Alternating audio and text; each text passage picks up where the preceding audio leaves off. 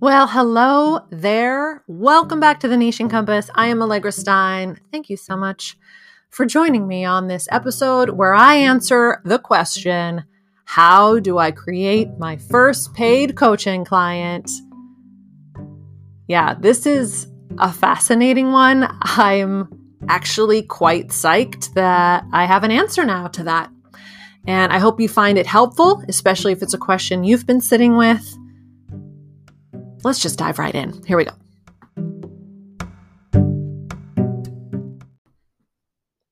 So, my answer to this question, how do I create my first paying client, started when I saw it posted on a coaching board that I'm a part of.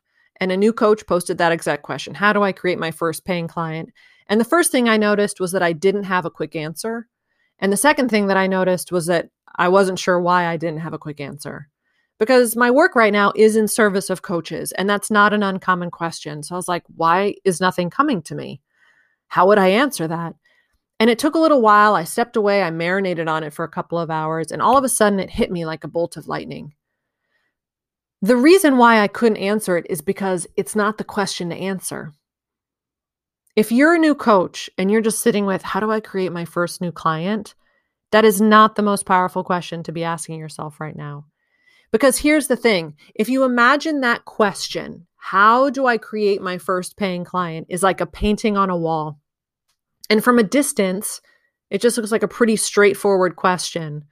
But if you slow down and get closer and really look closely at it, you realize that the painting is made up of lots of separate little dots, right? That it's actually a collection of smaller pieces that make up the whole.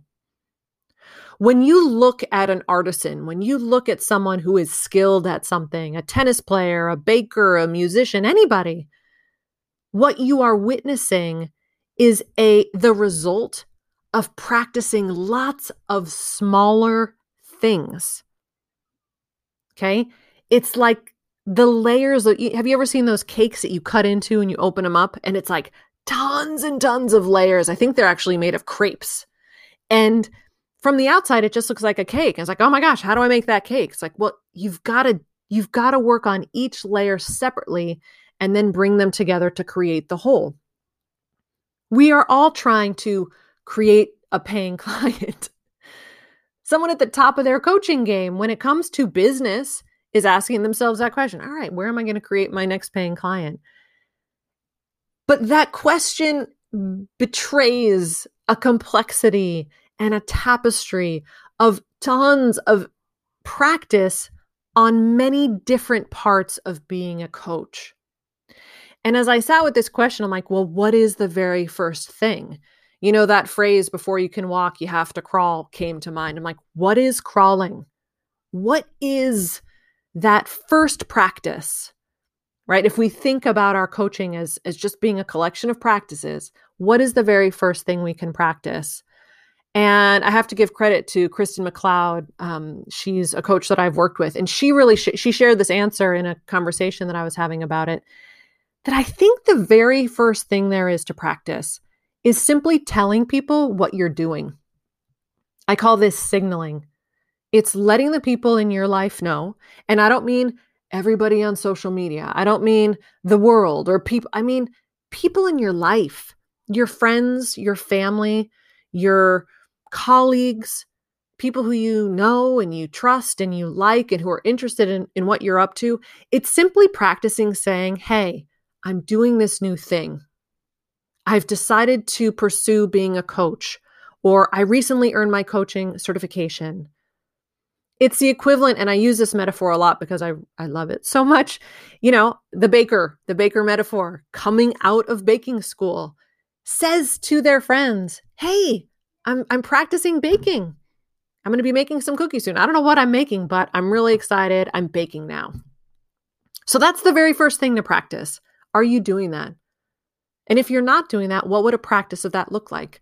Telling a couple people a day? Can you tell 10 people by the end of this week what you're up to who maybe don't know yet?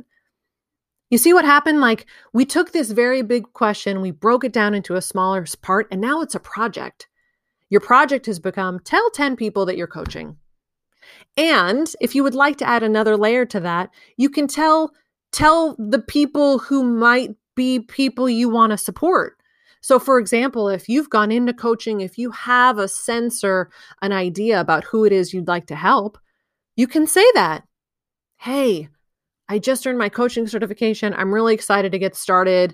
I feel driven right now to support women in midlife who are maybe finishing up their careers and trying to figure out their next step. Just want to let you know, right? So you just start to signal and let people know what you're up to. That's the very first thing to practice. Is that easy for you? Once that becomes easy, then start practicing the next thing. And the next thing might look like inviting people to have a coaching conversation with you. How easy would it be for you right now to create 10 coaching conversations? Any kind of conversation, an interview, a discovery call, just saying to someone, hey, can I coach you? How easy would it be for you to do that? And it's interesting because I, I posed that question to the coach who had posted the original question. And she said, You know what? I think it'd be pretty easy. I just don't know where to find them. And as I sat with that, the thought that came up in me is then it's not so easy yet. Then your practice is finding the people you want to connect with, which is a practice. And that's really, I think, what I'm circling and sitting with is that becoming a skilled coach, which looks like creating clients who will pay you for your work, assuming this is something you want to do for a career or being self employed, is a collection of smaller things.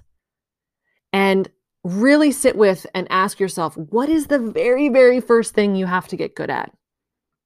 And then start there and trust that the other pieces, just like a baby learning to walk, that all of the other pieces are going to evolve naturally out of it when you can figure out what to focus on.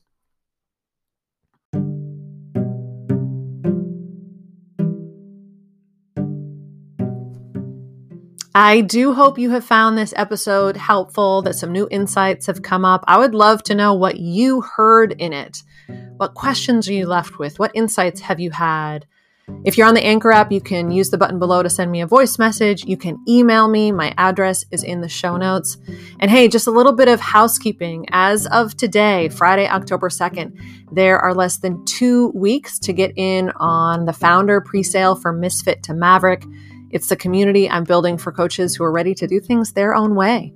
So, if the ideas I share here on this podcast resonate with you, if you are looking for a base camp from which to take action on your practice in a more simple and aligned way, and to connect with some pretty amazing coaches who are already already there, I hope you'll take a look. That address is also below.